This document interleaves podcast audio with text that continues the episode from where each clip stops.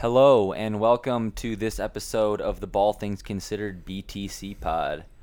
Today is October 4th and game 3 of the NBA Finals just ended. The Heat beat the Lakers 115 to 104 to make it a 2 to 1 series. LA's favor. Um, my name is Michael Costello and with me is Nick Demento. How you doing, Nick? Not not very well. um so I'm just gonna this doesn't relate to basketball as much as it relates to my wallet. But I'm just gonna have you and everyone else feel my pain right now. So I sometimes partake in the sport gambling uh, side of sports, which is a Which we only endorse in legal states, absolutely of course. Illinois, Absolutely. New Jersey, Nevada, various others. Pennsylvania, yeah, all that. Pennsylvania. Yeah. So I just want to I just want to go through some of the lines that I had looked at for tonight. So first off, I had Lakers minus eight. That obviously did not go well. Lakers lost this game. Mm-hmm. Kentavious Caldwell Pope over one and a half three pointers made. He only made one three pointer tonight. Danny Green over one and a half three pointers made. He did not make a three tonight. Over six from the field. Absolutely. Dwight Howard, over five points. Did not hit that. And no two, bam. to round it out, Anthony Davis, over 29 points. Now, here's what I want to say about that. As much as those were poor decisions, I actually believe that if we look at the reasons those bets did not hit tonight, we actually kind of get a glimpse into why the Lakers lost this game. And the first thing I want to point out is Anthony Davis and the fact that while shooting fairly well from the field tonight, uh, he only for attempt he only attempted nine shots. Now, if we look at other people on his team that attempted more shots, we have LeBron, which fair. Kyle Kuzma taking 13 shots. Markieff Morris taking 13 shots. Rajon Rondo took eight shots and was so was right behind AD. The problem I have with this is that AD is the guy that has just been absolutely killing the Heat night in night out in this series. They game one and game two, the Heat just had no idea what to throw at him. Even when they had Bam Adebayo, they just had no idea how to match up with this guy. So the fact that the Lakers weren't running every single play to get that guy the ball was absolutely maddening. Yeah, I totally agree. He was shooting 63.4% from the field, averaging 33 points through the first two games heading into tonight. And taking nine shots, fourth most on the team, right next to Rondo. When he played more minutes than all those guys, Kuzma Morris and Rondo, like the next three field goal attempt leaders for the Lakers, it doesn't make sense. And he shot better from the field than any Laker, 66.7%. And like you said, his line was 29 points, and he had half of that. He had 15. And you're right about your other bets too. I think is two threes from KCP, who's been shooting the lights out. Danny Green two threes, like the maybe best three point shooter in finals history. I mean, Five of the- points for Dwight Howard, first ballot Hall of Famer. Like this is easy stuff. Those are pretty safe in my mind. I do want to point out that between KCP and Danny Green, they have made a combined three threes in the past two games. KCP went one of 10 in game two, and Danny Green went one of something, I'm not sure. But what I saw from both of them, and I think this is something else that's hurt the Lakers, is that they're completely in their heads and they've taken themselves out of the game. You saw this especially with Danny Green in the first quarter. He misses a couple threes. And then every time he has that spot up moment, he kind of takes a second and then drives and he just kind of kills the play. When I think Yeah. of Danny Green, especially with his time with the Spurs, he's a guy where if he was just sitting in the corner and he just there's an offensive rebound and someone throws it to him in the corner, you're just like, ah shit. Because Yeah. he's gonna he's gonna make it every single time. That like that's the kind of guy he is. Well, fuck us. Yeah, exactly. And KCP and Danny Green, they need to be taking these shots. There's no like even if you're in a funk, one, you kind of need to shoot yourself out of it. I'm not saying take it every single time you get it or if it's a contested shot, but if you have that wide open shot, you just got to take it to make the Heat respect you. Because we saw a lot of what the Heat did defensively tonight is they almost had four guys surrounding the paint and Yeah. just waiting for every LeBron and AD to drive. Uh, but that's how you make them pay. You got to take those threes just to stretch them out a little bit to keep them honest. And they really didn't make the Heat rush themselves. They didn't make the Heat second guess themselves, and that's when an offense really gets going. This Lakers team isn't a strong three point sh- shooting team. They haven't really been all season. But if they're making a reasonable clip of these threes, it's game over. Yeah, I think that what you're saying, the Lakers are not a great three-point shooting team, but everything was hitting last game, and so it kind of changed what they like to do. Last game, they set a record for finals three-point attempts and a half, and not only that, but LeBron James and Anthony Davis combined for 65. So the next game, the Heat come out and say, well, 65 points is way too much. We need to pack the paint. How you said, they had four guys doing so, getting closer to the rim than they usually do, and stopping Anthony Davis and LeBron James at all cost, making the other guys beat them. And I think that was the story of this game for basically the entire time is the stars for the Lakers couldn't carry the load, especially after the stars for the Lakers did so much the last game. Mm-hmm. Anthony Davis and LeBron James combined for 13 turnovers. LeBron had eight, which I don't have the numbers off the top of my head, but I think that's the second most he's ever had in a playoff game, behind a game against the 2011 Mavs, which is also the only game that he had single digits scoring in a playoff game in his career. So LeBron James, even with 25, 10, and 8, wasn't great. And then Anthony Davis had his 15 points, albeit on the good shooting we addressed. Only five rebounds, three assists, the five turnovers, and he was in foul trouble a lot. He got his fourth foul with something like 10 minutes remaining in the third quarter and begged Frank Vogel not to sit him. Frank Vogel didn't sit him. He didn't get another foul, but he didn't really have much effectiveness either way. He was on the floor and played a reasonable 32 minutes, but made his presence felt very little. I can't remember him taking more than one shot in the fourth quarter. He didn't have a block. His defense was, what would you call it? Contemplative, uh, hesitant. Sub- subpar at the very Yeah, least. Yeah, subpar at the very least. He was not his usual aggressive self. He was not making his presence felt at all. And to me, that's the story of the Lakers losing. But I also think the story of the game wasn't really just the Lakers losing, it was the Heat playing Heat basketball and Jimmy Butler doing crazy superstar things. Mm-hmm. No, absolutely. I mean, all props to the Heat for the way they played. And Jimmy Butler just kind of being this guy. He played almost 45 minutes tonight. He's just kind of one of those dudes, like, you know, I'm not going out like this. He was going to do everything he possibly could, especially in that fourth quarter when it got close. Every single time they were taking the ball out of bounds, Jimmy was right there. He's like, give me the damn ball. Like, Yep. I am taking this on my back. Especially when, you know, Tyler Herro struggled most of the time until the very end of that game. Uh, you know, and some, you know, the Heat definitely had some stretches where the Lakers either got the lead or were within five, six, and everyone's like, well, oh, here we go again. It's just like game one. You know, they come out hot, but here we go. And, but I think one thing the Heat would do to stymie that is one thing we saw in game one and game two is that the Heat were really committed to that 2 3 zone that they employed so well against uh, Boston.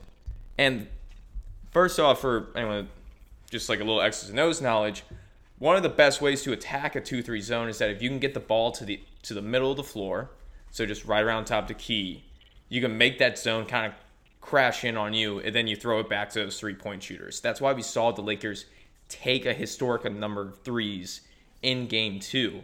That's just how you play against that zone. So even though the Lakers didn't shoot it particularly well in game two, they were always getting that open shot. Uh, but what the Heat did this game in particular that helped them so much was that they would throw a little bit of zone at you. But if you kind of figured it out, then they would throw a man or like a 4 1, you know, zone. Uh, I think we even saw some 1 1, uh, 1 1 3. They, basically, yeah. they were throwing a little bit of everything at you. They never let the Lakers get used to, okay, this is what the Heat are doing, so we're going to do bing, bing, bing. No, they, like, the Lakers were always having to think about, okay, what are they in right now? How do I attack yeah. it? It just makes it harder, especially when LeBron James was not on the floor tonight. When LeBron James wasn't on the floor, the Lakers had a hard time doing anything. For real. I think what you're talking about with the Heat defense is a trademark of Erik Spoelstra teams. I don't know the best way to describe it, but they were playing defense with purpose. They were playing defense positively. They were trying to not only stop you, but take away your offense. Like they were actively trying to confuse and hurt the Lakers' offense by, like you said, making them think, making them figure out what the defense was. Instead of letting the offense make the first move, they were trying to meet a punch with a punch. And they did it effectively all night they were, like we said, trying to stop AD and LeBron from going off. So they were going under on more screens. They were switching and clamping. And when LeBron was on the floor, like you said, they were denying Anthony Davis off the ball better than we've seen them do all series by far. Anthony mm-hmm. Davis played plenty without LeBron, like he does at all times, because the Lakers never go with neither of them on the court. Mm-hmm. And in those minutes without Anthony Davis or without LeBron and just Anthony Davis, the Lakers couldn't do a thing. And then they had to get LeBron back out, especially with Anthony Davis's foul trouble. So we saw way less of the two on the floor at the same time than we have all playoffs and we really expected to. Yeah. 32 minutes for Anthony Davis is his playoffs low this season. And that's because of the foul trouble. And it not only kept him off the floor, it kept him out of rhythm when he was on the floor. So you weren't even getting 100% of Anthony Davis with 32 minutes. So yeah. I credit Spoelstra and I credit the Heat for buying in because they didn't have the fulcrum of their defense, the best defender alive in Bam Adebayo, and they didn't have veteran Goran Dragic, which meant a lot more of Tyler Herro and Duncan Robinson defense, which is not ideal. No, basically matching up with any team we really saw guys like Kelly Olynyk, Andre Iguodala, some Solomon Hill. Yes, hats off and, to those guys. And Jay Crowder. They really stepped up and the Lakers never made them pay for the Heat's biggest weakness. That this is a really small team. You know, Meyers yeah. Leonard's their biggest dude, and they didn't really play him that much even. Kelly yeah, Olynyk started, was the center the majority of that yeah. game. Uh, yeah, Meyers Leonard started played six minutes, came off, and then played six more the rest of the game. Kelly Olynyk ended up playing 31 minutes. Yeah. And but especially when you have AD at the center, which mostly towards the end of the game, that was what he was playing as. He just has to make those guys pay. So many times when they would get Anthony Davis the ball finally, because the Heat were doing such a good job at denying him post touches, he was getting it a couple lengths removed from the key. He wasn't ever in good post up position. But even then, a lot of times he would be in those bad positions, but the defender on him is Jay Crowder or Andre Iguodala. AD, these are guys that are five inches shorter than you, and you probably have 50 pounds on them. I don't know their exact weights. You got to just at least try to bully ball them. See if you can get a foul. Yeah. Anthony Davis is such a great free throw shooter and that's one of the hallmarks of his game is he's got to be physical. He's got to be going to the hole every single time. And we saw Jimmy Butler doing that on the other end. Absolutely. Consistently in the fourth quarter, Jimmy Butler was seeking out switches with KCP because he knew he was bigger than that, bigger than him, and he couldn't do anything, and he was getting to the line consistently. Or whether it was Kyle Kuzma, it was the same thing. Even if he wasn't getting fouled, he was getting by him, or he was drawing help and dishing one of his 13 assists. It mm-hmm. was a clinic by Jimmy Butler in the fourth quarter. He finished with 14 free throw attempts, hit 12 of them. I don't think he missed one in the fourth quarter. He had a couple and ones. He didn't attempt a three, by the way. I can't Doesn't need to. I can't possibly guess the last time somebody had 40 points in a playoffs game without even attempting a three. Jimmy went 14 for 20, 0 for 0 from deep. Yeah. I mean, He he, he, was, a man possessed. Eight. Yeah, that really was, I think, the biggest difference. We've talked about the Lakers a lot and the Heat as a whole, what the Lakers weren't able to do and why the Heat stopped them from doing it. But if you had to only talk about one player, it's Jimmy Butler, clear as day, on both ends of the floor. He was guarding LeBron every single time, and LeBron was guarding him too. And Jimmy Mhm. Butler got the better of that matchup for 48 minutes. And I mean, it's a lot to say about Erik Spoelstra trusting Jimmy Butler enough that towards the end of that game, he's just feeding him the ball. Like he's okay with Jimmy Butler just taking complete control of that game. And I want really want to shout out Kelly Olynyk because I'm just now realizing he had 17 points. After 24 and 9 last game. And yeah, so he had 17 points uh, and three of five shoot shooting from three. So the guy really, I mean, the guy looks lost in game one, but he's very much found his footing, and that's a requirement if they're going to stay in the series, especially if Bam's gonna be out a little bit longer. I personally, I am not hot on the idea of Goran Dragic coming back just with that kind of injury. Normally, if guys like try to put a lot of pressure on that foot after they've torn uh, his plantar fasciitis, I'm not sure if I'm pronouncing that correctly, but when guys have forced themselves to play on that, it normally means bad things down the road, especially with Goran Dragic being in the last year of his contract. That's probably not the best decision for him as a career wise. And even, you know, if I'm Goran Dragic, you got to have some consideration of, well, I want to be able to walk when I'm 65. Yeah. So I'm not hot on the aspects of him coming back. But with Bam, I don't know the particulars of that injury, but especially since he was technically active tonight, not wearing a mask or anything like that, it, it seems like he's gearing up to try to come back.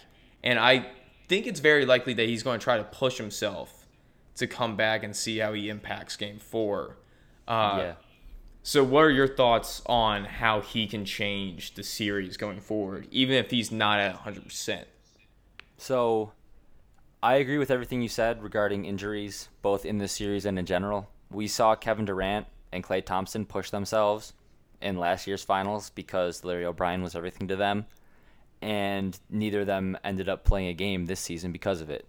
Klay with his ACL, KD with his Achilles, and Goran Dragic is older than both of those guys.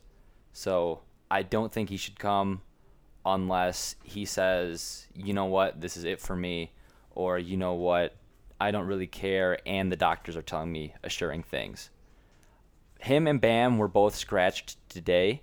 Bam tried to warm up, and Erik Spoelstra ultimately pulled him. I don't know about Dragic, but it also took him until today to be ruled out. Erik Spoelstra said it was a ridiculously hard decision. Mm-hmm. And when it comes to on the court, you're right. I think Bam can turn this series on its head, especially because he hasn't played in a minute. Like this dynamics of series change sometimes in one game, in two games, everything can change. Mm. So, like I was saying, between games two and game three, we saw AD and LeBron going back and forth saying, I'm the finals MVP. No, I'm the finals MVP. We're going to combine for 65 points, almost 20 rebounds, 15 assists type of numbers. And it was clear that they were dominating, and we thought they were going to run Miami out of the building. We thought it would be a laughable sweep. And then the next game, what happens? Both of them have their worst games of the series at the same time, play less minutes, and Miami wins by double digits. So when Bam comes back, we could see this tilt. I don't want to say Miami's going to win if Bam plays, but it swings way more in their favor. We saw that they could win a game without him, and now they're getting their best defender, their best rim protector, their best switchable defender, their best help defender, their best rim protector, their second best player, maybe their ah, probably third best facilitator, second best facilitator if Dragic can't go. So he brings everything. And the Lakers are a big team. They won the rebounding battle tonight, 43 to 37, but it didn't really feel like they were playing bigger. And with Bam on the floor, they definitely won't feel like they're playing bigger. Like between Anthony Davis and Dwight Howard, they got eight rebounds total. JaVale McGee didn't play. LeBron had 10, and Rondo had eight. None of that sounds good for the Lakers. And you had Bam Adebayo, who has been rebounding better than any player on either team these playoffs. I think it slows the game down and favors Miami because Miami played their style like through the first punch and won tonight. And with Bam, the epitome of Miami basketball, it's going to swing way more to Miami being able to make chess moves again and dictating the style of play again. Yeah. At, what do you think? At, or do you think about Dragic or anything else? Like I said, I'm not. I highly doubt we're going to see Dragic in the series. If Bam yeah. comes back, I, you know, just as a former athlete, in some capacity, I know that playing hurt, you're no matter how much effort you give, you're still not going to be 100% of what you were before you got hurt. So I'm still leaning on the side that this series ends in five. Just because I think we saw the absolute worst the Lakers could play tonight. I agree and with that. I think in every single one of the Lakers series this year, we've seen one game where it's like the Lakers are just kind of out of sorts. They're not. They're just doing. They look just weird. Whether that's they've taken the gas off the pedal or things like that, and you know, every one of these players will say that every game in the playoffs is a must-win game. You know, that mm-hmm. they approach every game like it's game 7. That's just not true. When you're up 2-0 and you've beaten the absolute hell out of a team twice, you come in and especially since everyone in the media has been talking up the Lakers past few days saying this is going to be a sweep. You get that in your head and you think that you can kind of just run at these guys, do whatever you need to do, and you're still going to win. And to be honest, that's what game two felt like. Game two seemed like it was a bad game for the Lakers, but they still won by 10. Yeah. So. And when games like that happen, you're exactly right.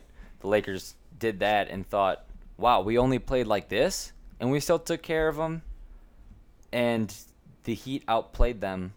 The Lakers did a lot of good stuff tonight because they're just a great team but the Heat wanted it more from start to finish. And the Lakers got it close. They erased two double digit leads and almost a different one. But Miami ultimately wins by 11 still. Mm-hmm. So you're right. I don't think the Lakers will play this badly again. But you don't think. So Bam's injury is difficult to quantify, and I haven't seen consistent diagnoses of it.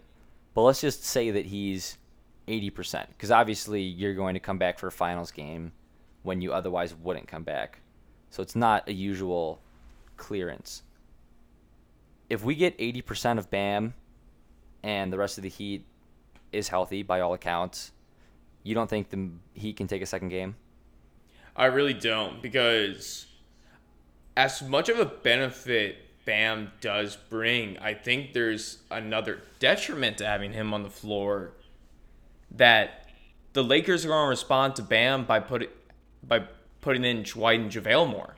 JaVale McGee hasn't really played this series, but yeah. it's possible that if they have that Bam who's more of a traditional center, even with besides all of his playmaking and things like that, he's not an incredible shooter or anything like that. He doesn't stretch the floor in the ways that Meyers Leonard and Kelly Olynyk do. It allows the Lakers to kind of play more into their game. Now, where Bam can really hurt the Lakers is with his. He's basically a big ass point guard. He's kind of a poor man's Jokic in mm-hmm. that he really does bring. He has a great basketball IQ. He knows how to get it to guys in the open court. And we're seeing that now with guys like AD, like Jokic, like Bam. That when you have a guy that can that can post up and make plays down in the paint, it opens up your offense so much more. I look back to uh, the Lakers run in the early 2010s, uh, towards the end of the 2000s with Pau Gasol. That's what made Pau Gasol so great, is that he could run an offense from the post. And Bam's mm-hmm. able to do a lot of these things. And that's where he can really hurt the Lakers. But at the same time, I really think that he's not going to be able to guard Anthony Davis if Anthony Davis is able to get his shots. If the Heat can shut make Anthony Davis take as few shots as he did tonight, I yeah, I sure think they could take a second game. But I think if I'm Frank Vogel, if I'm LeBron, and we're in the film room tomorrow, we're just looking at AD. It's like, what the hell are you doing? I know they're denying you the ball. Get get open. You're one of the top five players yeah. in the league. You know, you're one of the most imposing physical presences probably on planet Earth. So use that body and the Lakers need to find ways. They need to run plays just to get Anthony Davis the freaking basketball. Because this series runs through him. That's the, going to be the desire. That is the biggest mismatch in this series. And yeah. even if Bam's on the floor, I don't think he can compete with Anthony Davis. Yeah. Tonight, if this continues, tonight I think was Anthony Davis kind of LeBron, JJ Barea moment. Like Anthony Davis didn't do a thing and got into foul foul trouble because Kelly Olynyk and Meyers hasn't played in a month. Leonard put him in a box. They locked him up and threw away the key. Mm-hmm. I don't expect anything like that to happen again. I think Anthony Davis is probably the angriest of any Laker to have lost tonight because he knows how much he left out there on the floor. And more than anything, how we were talking about the Lakers won't play this badly again. Miami can't make Anthony Davis do that again, I don't think. Mm-hmm. Bam won't be able to get him in enough foul trouble to replicate this kind of thing.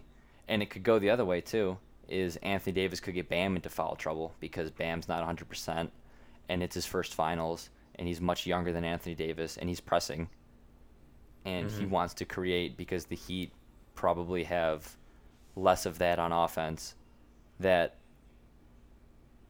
it's tough. I think Bam is really going to have to play above his head and play like he's at 100% for him to make a huge difference for the Heat. Yeah. Because even game one, when he was on the floor, at besides that run they went on in the very beginning the of game very, one, very start of the game, yeah, he had sixty-three beside, like that, like.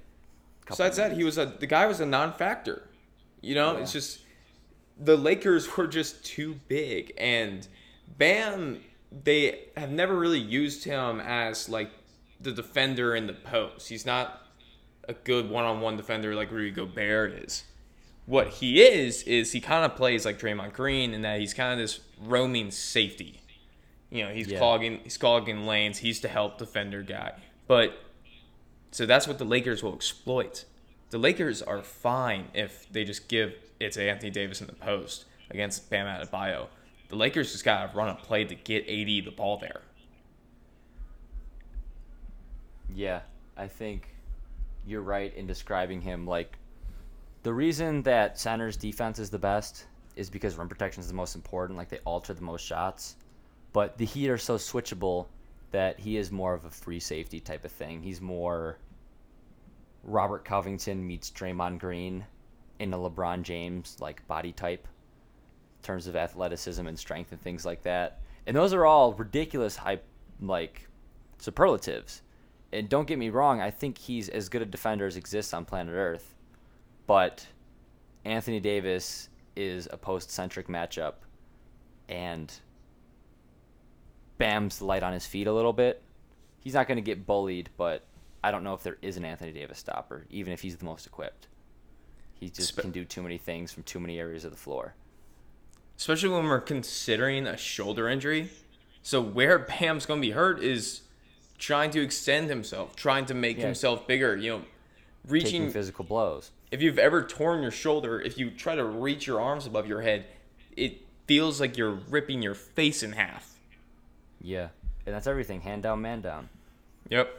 Especially when you're carding someone in the post that's way bigger than you. If he gets you in a bad position, that's the only thing you can do to try to contest a shot. And so it's going to be killing Bam every single time he does this against AD. So if they play Bam that way, they can really wear him down even more than he already is. Yeah, I think it's not a Sean Payton um, like bounty type of situation, but when somebody isn't 100%, you know that they're exploitable. They're not going to try and hurt him again, but they're going to know this guy isn't what he usually is. Just like if somebody's in foul trouble or somebody's played a lot of minutes, they're tired or they won't be able to play like themselves. Bam Adebayo is going to be great. He's going to be so much better than anything else that he can do. But he's not going to be prime Adebayo. Mm-hmm. No, I, I, Anything else? Any other thoughts on the series? um. Oh, I will end with this thought. J.R. Smith, what the hell are you doing at the end of the second half? J.R. Just- Smith's going to call his own number more than somebody checking their voicemail. It's just what he does. I, I'm fine with you taking the shot there.